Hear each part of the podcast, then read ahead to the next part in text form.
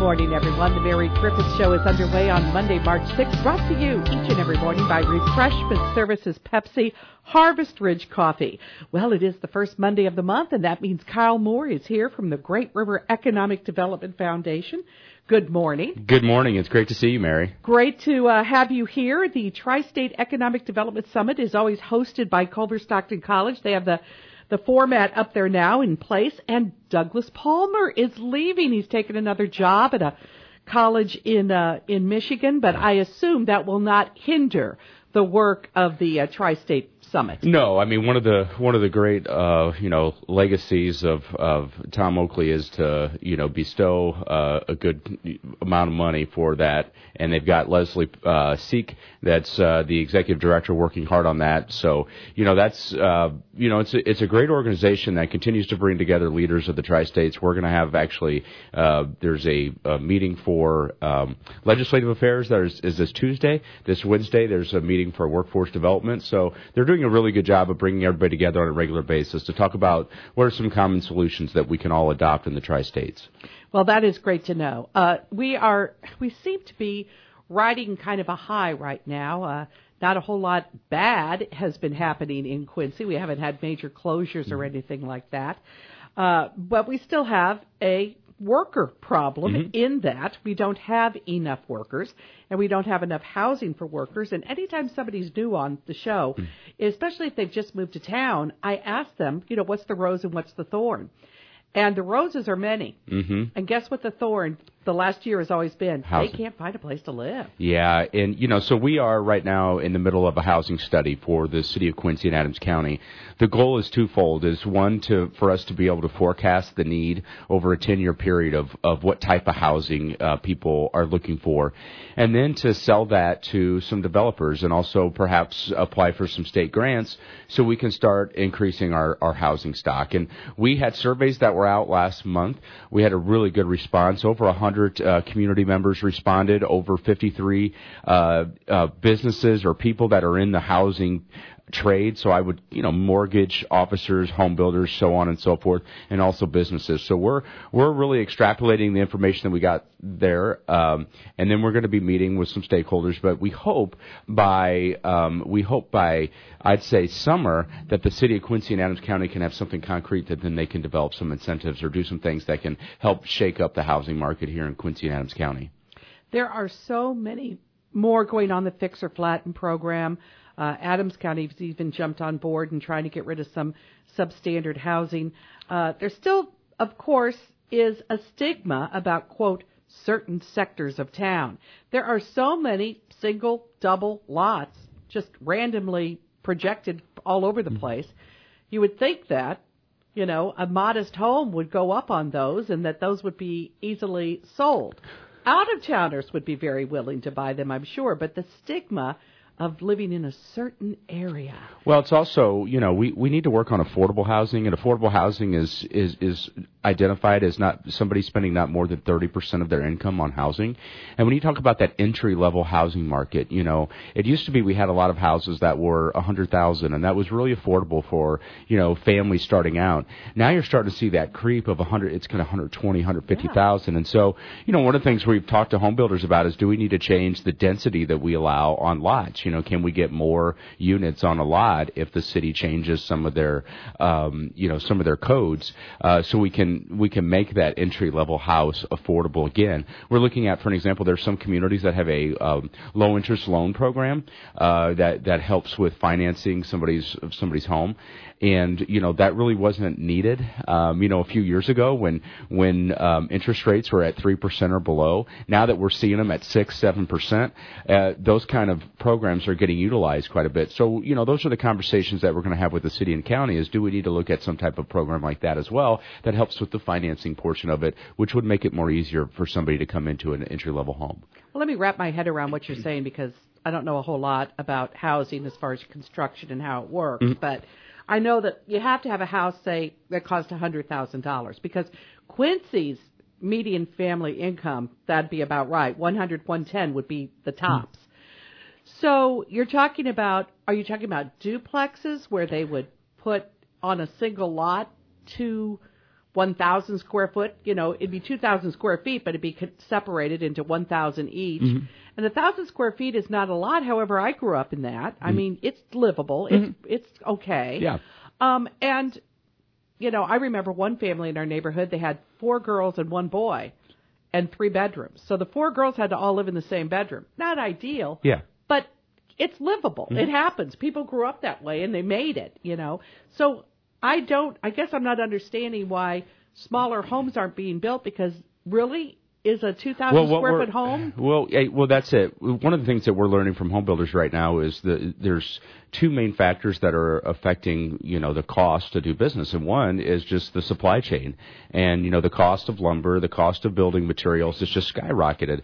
But two, as we talk about a labor shortage, they're experiencing the same thing, and so you know, where they used to be, where they used to have more crews, they're they're they're coming up with uh, smaller crews that certainly are working hard, but they're they're having that worker shortage as well. So, you know, those are again, you know, the great conversations that have come with this housing study. And at the end of the day, we hope this time next year we're able to sit down and tell the community because of their input and because of action taken by leaders in the city of Quincy and Adams County, we've had say 50 more units on the market now versus a year ago. You know, we really want there to be measurable results.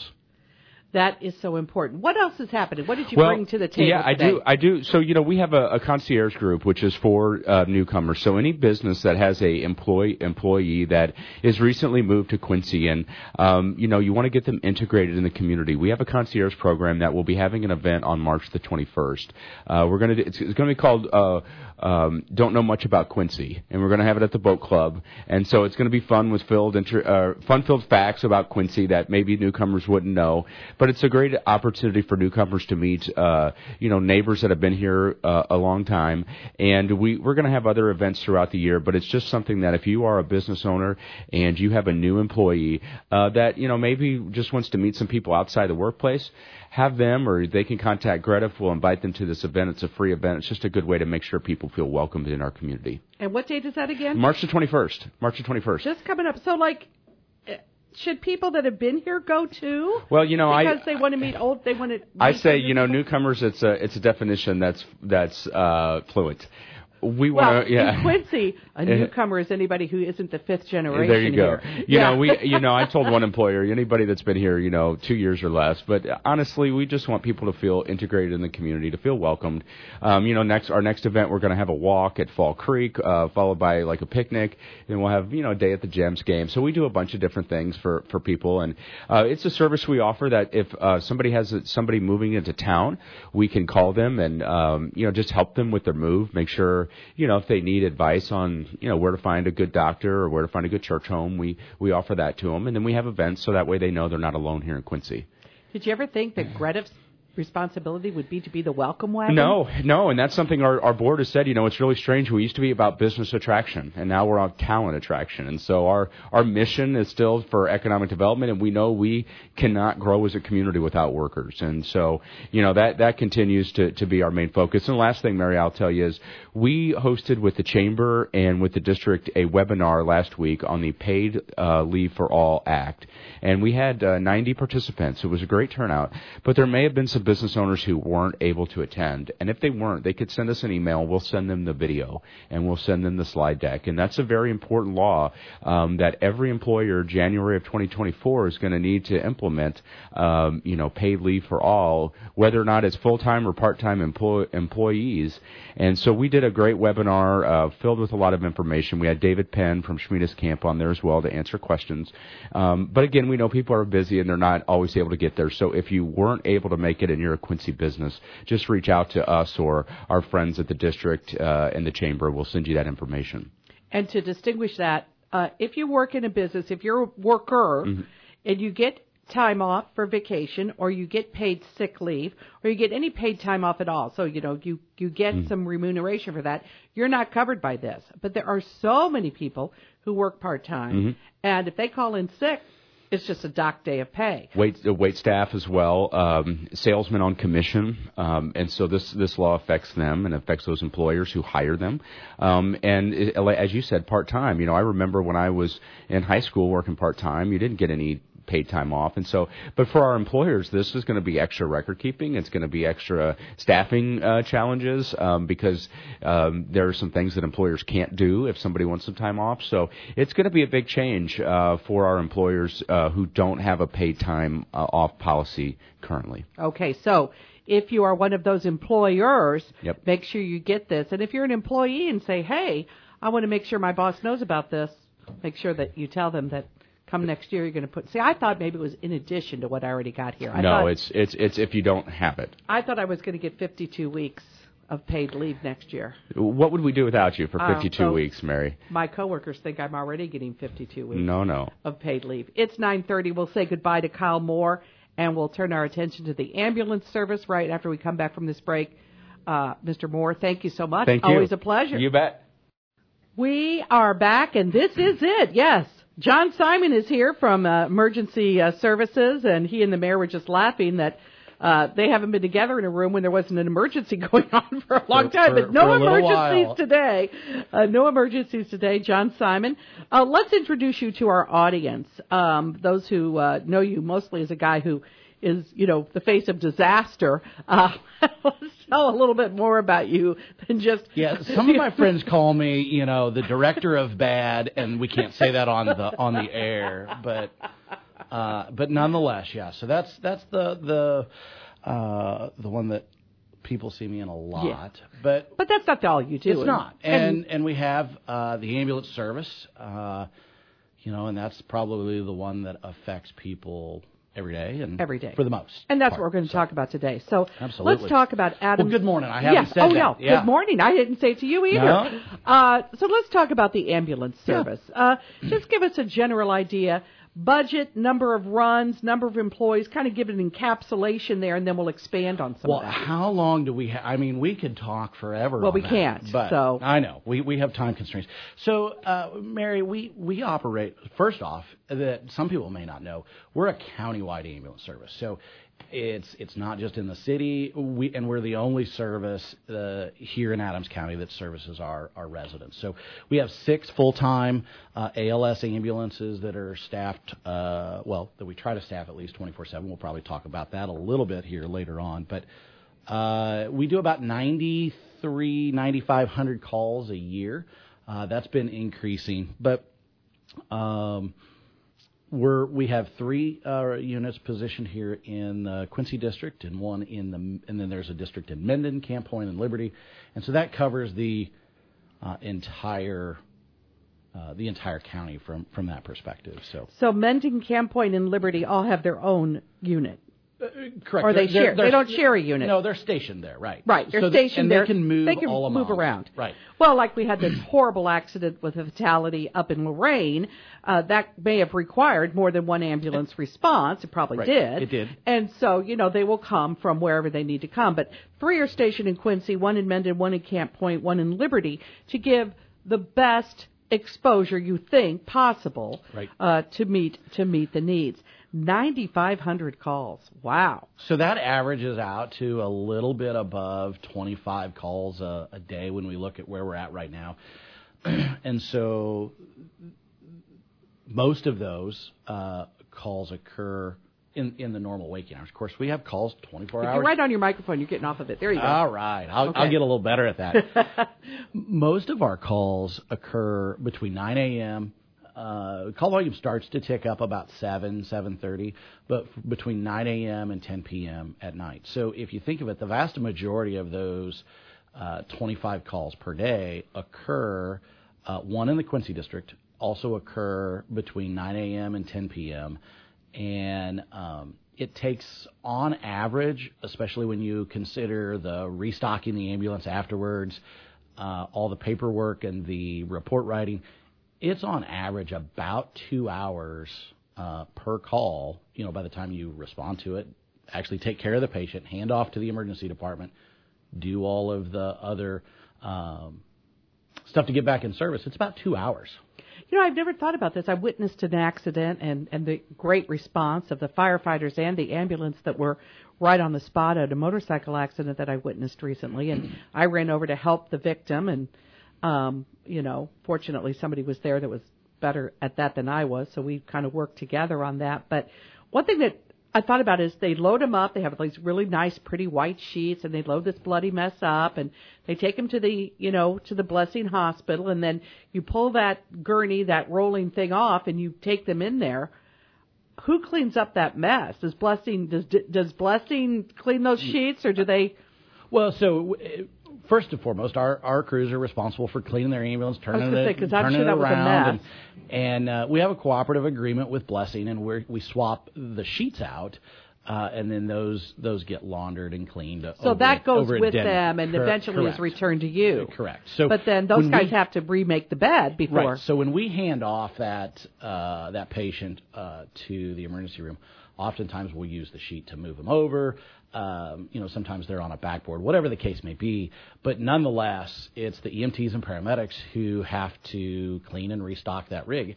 And sometimes, as you alluded to, those uh, scenes are are worse than others, and uh, it can can create a, a little bit of a bloody mess. Um, and, and it could be from a, a variety of things. And so Right. sometimes it just takes time. Um, and and and again, report writing we have stressed our crews is is so vital important. Uh, we look at you know just the way, and we could probably spend the entire time talking about medical legal issues, but we look at at uh, where we are now in society and.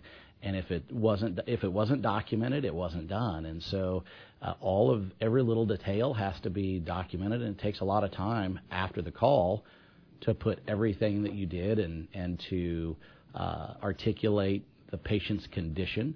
Uh, it's it's just like writing. In fact, it is a medical chart uh, from the ambulance perspective. So it just takes time. Yeah, and so all those people out there saying, I want to be a paramedic or EMT, their first thing is not because they love to do paperwork and they were just hoping that they could spend their time not helping people, but filling out paperwork. Right. Yeah. That's that's the number one reason that that people get into that job. Uh, no, I've said no one ever. Said no Yeah. one ever. Okay. Yeah. Well, we're talking today with John Simon about the uh, Adams County Ambulance Service. Six full time crews, 9,500 calls per year. Now, not all of those are uh, bloody emergency messes. Three units in Quincy, one in Mendon Point, one in Liberty. Talk about staffing, and we're also going to talk about, you know, some transportation issues because sometimes the ambulance goes without its sirens on because people have to be relocated from one facility to another. We'll talk about that. Yep. We're back, Talk Radio 930 WTAD. John Simon is here. We're talking about the ambulance. I think a lot of people would be surprised what your annual budget is, John Simon. How much does it cost to run the Adams County Ambulance Service? So we we have a, an annual operating budget of about 5.2 uh, million, but that you know keeps uh, wheels turning 24/7, 365 days on those on those six ambulances, and and and then the administrative staff to to support that. It's actually a relatively large operation when you look at uh, uh, 90, you know, pushing 9,500 calls a year, and and uh, everything that happens in the behind the scenes. Those 9,500 calls a year, I know people are saying, what? There aren't that many traffic crashes or people falling from a, from a tall building. But the ambulance service has to be ready for the worst case scenario. Right. They also serve every day for some lesser case scenarios. For example, let's say that I was in a nursing home here in Quincy and my family lived in Champaign Urbana and I decided that I wanted to be in a nursing home over there closer to them. I'd have to get there. Right. And since I need medical care at all times, that's why I'm in a nursing home, I would have to be transported. Now that would be at my cost, I'm assuming, it or would be, you yeah. know, or my Right. insurance's cost, but still somebody would have to take a whole day to go do that. It- and It takes several hours. Now, typically, we don't see them coming out of the nursing home and going somewhere else. What we do see, and we see it about a little over 500 times a year, we do an interfacility transfer from uh, largely from Blessing Hospital to To either, a nursing home. to either a nursing home or to St. Louis to one of the hospitals down there to to Springfield. Uh, if the VA uh, wants one of their patients transferred to either Columbia or Iowa City, those are not those aren't uncommon. So we we do those every day, and it takes uh, you know staff and, and capabilities to, to do those. But y- y- you're right, we don't see 9,500 you know car crashes or people having heart attacks or strokes, we there's you know and and people have said to me, well, you know, uh, seen you know the ambulances. I didn't see them, you know, running lights and sirens, so they must not have been doing anything. Well, that's not true. We do uh, about a little over 60% of our call volume is uh, a, what we would call a BLS level of care.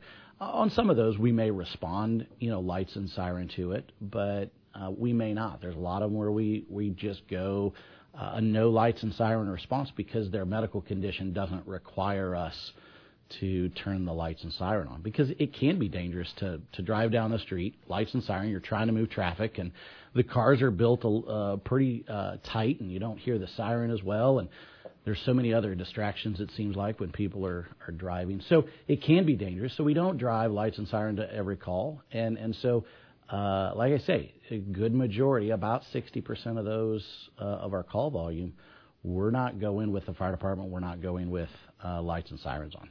So, who pays for all of this? Um, let's talk about a scenario. yeah. I'm in a car accident. Uh, you know, whether it's my fault or not, I'm in a car accident. You take me to Blessing Hospital. Uh, does my, if I have private pay insurance, does that pay it? The, does Blessing Hospital bill me? Do you bill me? Uh, what if I'm indigent? I mean, how how has all this happened? So there's there's that, that's an excellent question, Mary. And so uh, it, it it all really depends, and there's a, a variety of different things. So uh, if we take that car accident, um, we would first start with uh, the car insurance. And so if those benefits are exhausted, then we would move on to uh, a commercialized payer, whether it's commercial insurance or Medicare or Medicaid and and then we would bill those.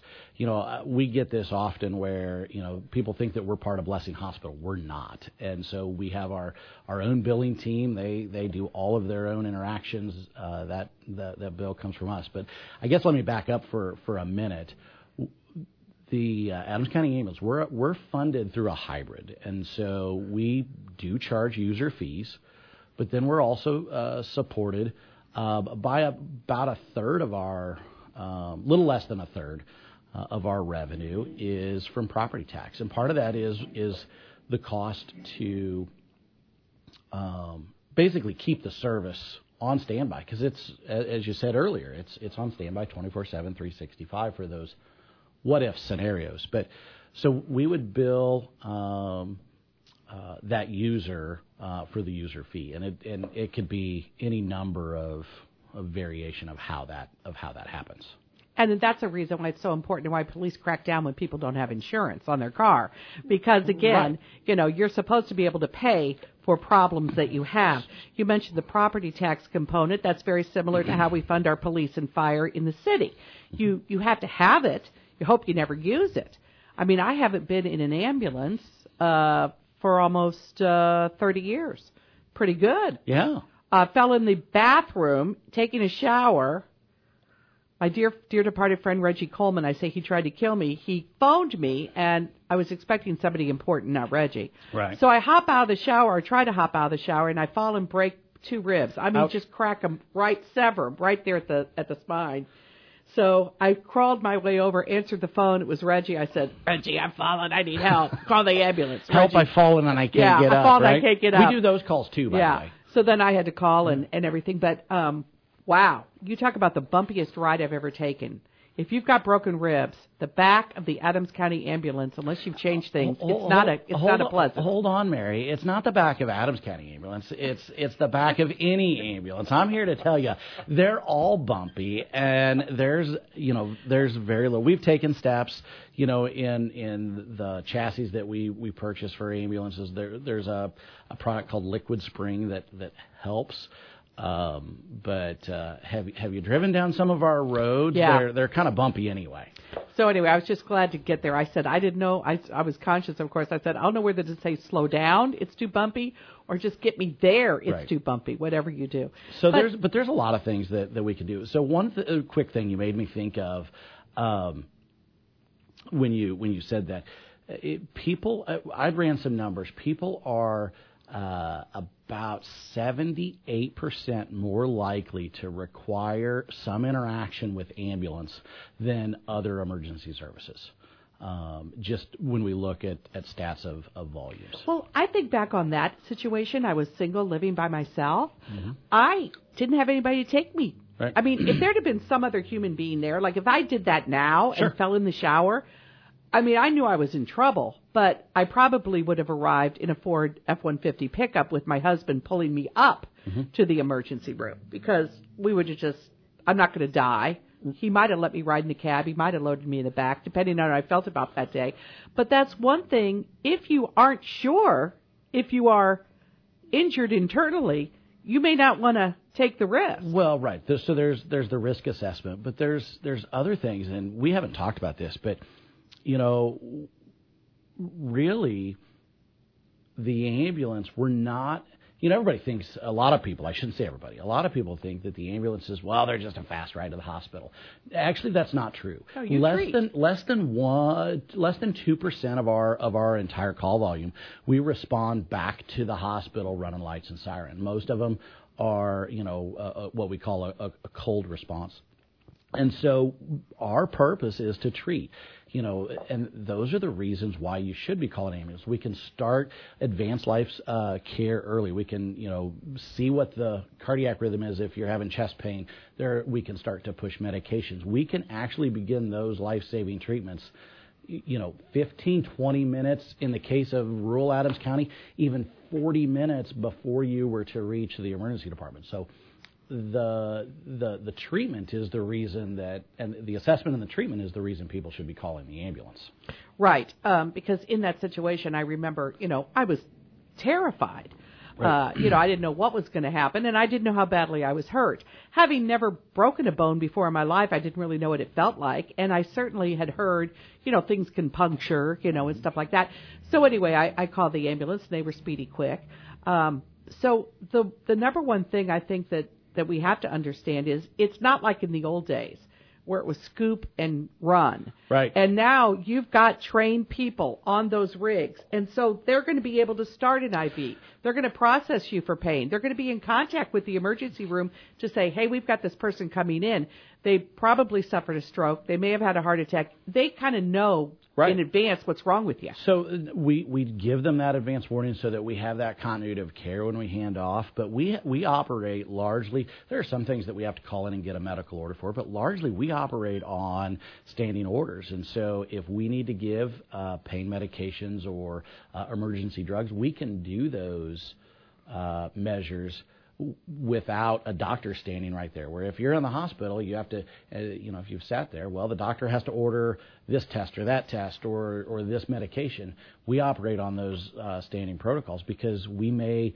Uh, you know, be out in the middle of a, a cornfield or down in a ravine or wherever the uh, the emergency may be occurring, or in somebody's home, and so we have to be able to react quickly. And so, uh, so that's how our uh, paramedics and EMTs operate, and and they, they they do a great job in in making sure that they're taking care of the patient.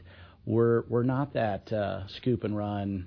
Um, servicing. You know, I look back. Uh, the country watched. Uh, EMS was front and center uh, early January. What was it? January second, when the NFL player suddenly dropped of cardiac arrest on the field, and um, He was saved on the field. He wasn't field. saved at the hospital. Correct. He was saved on the field. Right, absolutely. He was saved on the field. uh, You know, early intervention. Uh, you know, early uh, defibrillation, uh, early CPR. uh, You know, good drugs. And I don't know what all they, they did in that, but there's there's a standard protocol for cardiac arrest. But if if we look, that ambulance as soon as they loaded him up, you know, we we see in the movies, you know, they they load him up and then somebody beats on the back door and they take off, you know, running lights and siren. Well, it's not like that we'll sit there and, and, and treat the patient, make sure that we can get that patient to uh, some level of stability, if you want to call it that, and then we transport once we reach through our uh, our algorithms. Okay. Our time will run short. We haven't had John on for a long time. He's been very We need to busy come back. I with will come COVID. back. My God, yeah, I saw him all the time going through my silly little monkey maze there. But let's talk a little bit about personnel. Yep. What uh, what's an average starting wage in Adams County for an EMT and for a paramedic? So uh, starting wage for an EMT uh, is is fourteen dollars and thirty three cents, and for a paramedic it's uh, nineteen dollars and twenty nine cents. I think I see why you have a problem getting people for what you expect them to do. How bad is the shortage right now? So we're down about 25%. But, you know, and, and when we look at EMS, so, so there's two things to this. You know, EMS, by and large, is a, when we look at other professions, is relatively young in modern day EMS, right? So you referenced the scoop and run, and, and before the 19, in early 1970s, uh, that's what it was. And a Well, the funeral it home in a rural homes. area right, ran the ambulance service. Absolutely. And so, you know, when we look in comparison to the fire service and some other places, those have been around for, for a long generation. Uh, truthfully, as an entire profession across the entire country, we haven't d- taken a lot of steps. Uh, you know, other medical fields have, have advanced and, and have better pay. EMS, for whatever reason, I think that, you know, personally, I think there's a lot of reasons behind this of why that pay hasn't kept up. Um, but I think that we're starting to take a look at, not just take a look at, but start to understand why and how important uh, these paramedics and EMTs are. As we were just talking about, they're not a fast ride to the hospital. They're practitioners. They are providers, and they're giving care, and we need to, and we need to treat them as such. It's not that it's you know uh, they're they're uh, have low skills. They have high skills High that skills. we expect to go uh, at a moment's notice. And so we're we're looking at that here in Adams County because we are down you know 25 uh, percent of our of our staffing. Real quick, didn't you start something at Quincy High School where kids are now? We did. We Yeah. haven't got to talk about that. That is an excellent. That's a great program. So it's not just pay, Mary. We've taken steps here in Adams County to uh, certainly pay is is top of the list as far as some of the important things. But we're doing a lot of different things. Uh, we've started a class at Quincy High. We had, uh, I think it's nine people in that class for the for the first year, uh, and and all reports are that's going well. I'm being told that for next year. Uh, they already have 12 people signed up. That's a full class, and so we're looking at what does that look like for for next year. Uh, our community-based classes that we're doing uh, of of an evening, two nights a week, those are are filling up. We're doing a a a cooperative class for EMR, which is a very entry level uh, with a, a s- uh, Southern uh, Hancock County and Northern Adams County cooperative. So we have a lot of educational things because what we here's what we know, Mary. When I look across all of my staff, all but a couple have been homegrown. They they went to EMT class here, they went to paramedic class, you know. And as much as we want to see our area grow, you know, um, you know, uh, Kyle was just on here talking about economic development, right? But we want to see people come in from the outside area. But the fact is, in EMS, they're homegrown, and so what it's going to take in order to do this is we're still addressing that pay issue. But we have to, you know, increase the pipeline locally, and we're doing that through classes. And I think this this high school program is going to be really great. less than a minute, but Adams County has, you know, a hospital here and pretty good stuff here. What about rural areas? Take off your Adams County hat. How is ambulance service in, in our tri-state area? Are there some areas that are suffering? I know Hancock County's had some problems. Yeah. So, and and uh, I know we have less than a minute here, but really, you know, we spent uh, nine, ten months uh, doing a cooperative agreement with Hancock and, and helping to manage. They're struggling. Everybody's struggling from a staffing perspective. That's across the entire nation, and so. Uh, but when we look at low call volume, we were talking about, and we could dive into that pay model, but really that's what's driving down uh, rural EMS coverages because the costs continue to rise, whether it's for, for you know gloves or whatever, or even manpower, costs continue to rise. But in some of those places, they have such a low call volume that the user fees can't uh, keep up, and you can't tax everybody to, to cover it. So it really creates a conundrum. We could probably talk about that uh, in itself for an entire uh, session, but Okay. that's what really makes Adams County set aside is we have this rural mix with a little bit of the volume in Quincy that, that sets us up for a good Well, thank you, John Simon, for coming by today, and we definitely Absolutely. need to have you on because this is an incident where you may not need it. Hopefully, you really never do. But at some time in your life, it's likely that you will be involved in some kind of ambulance transport, and uh, thank God they are there. So that's it for today. We'll be back to do it all again tomorrow, right here on the Mary Griffith Show Community Foundation tomorrow.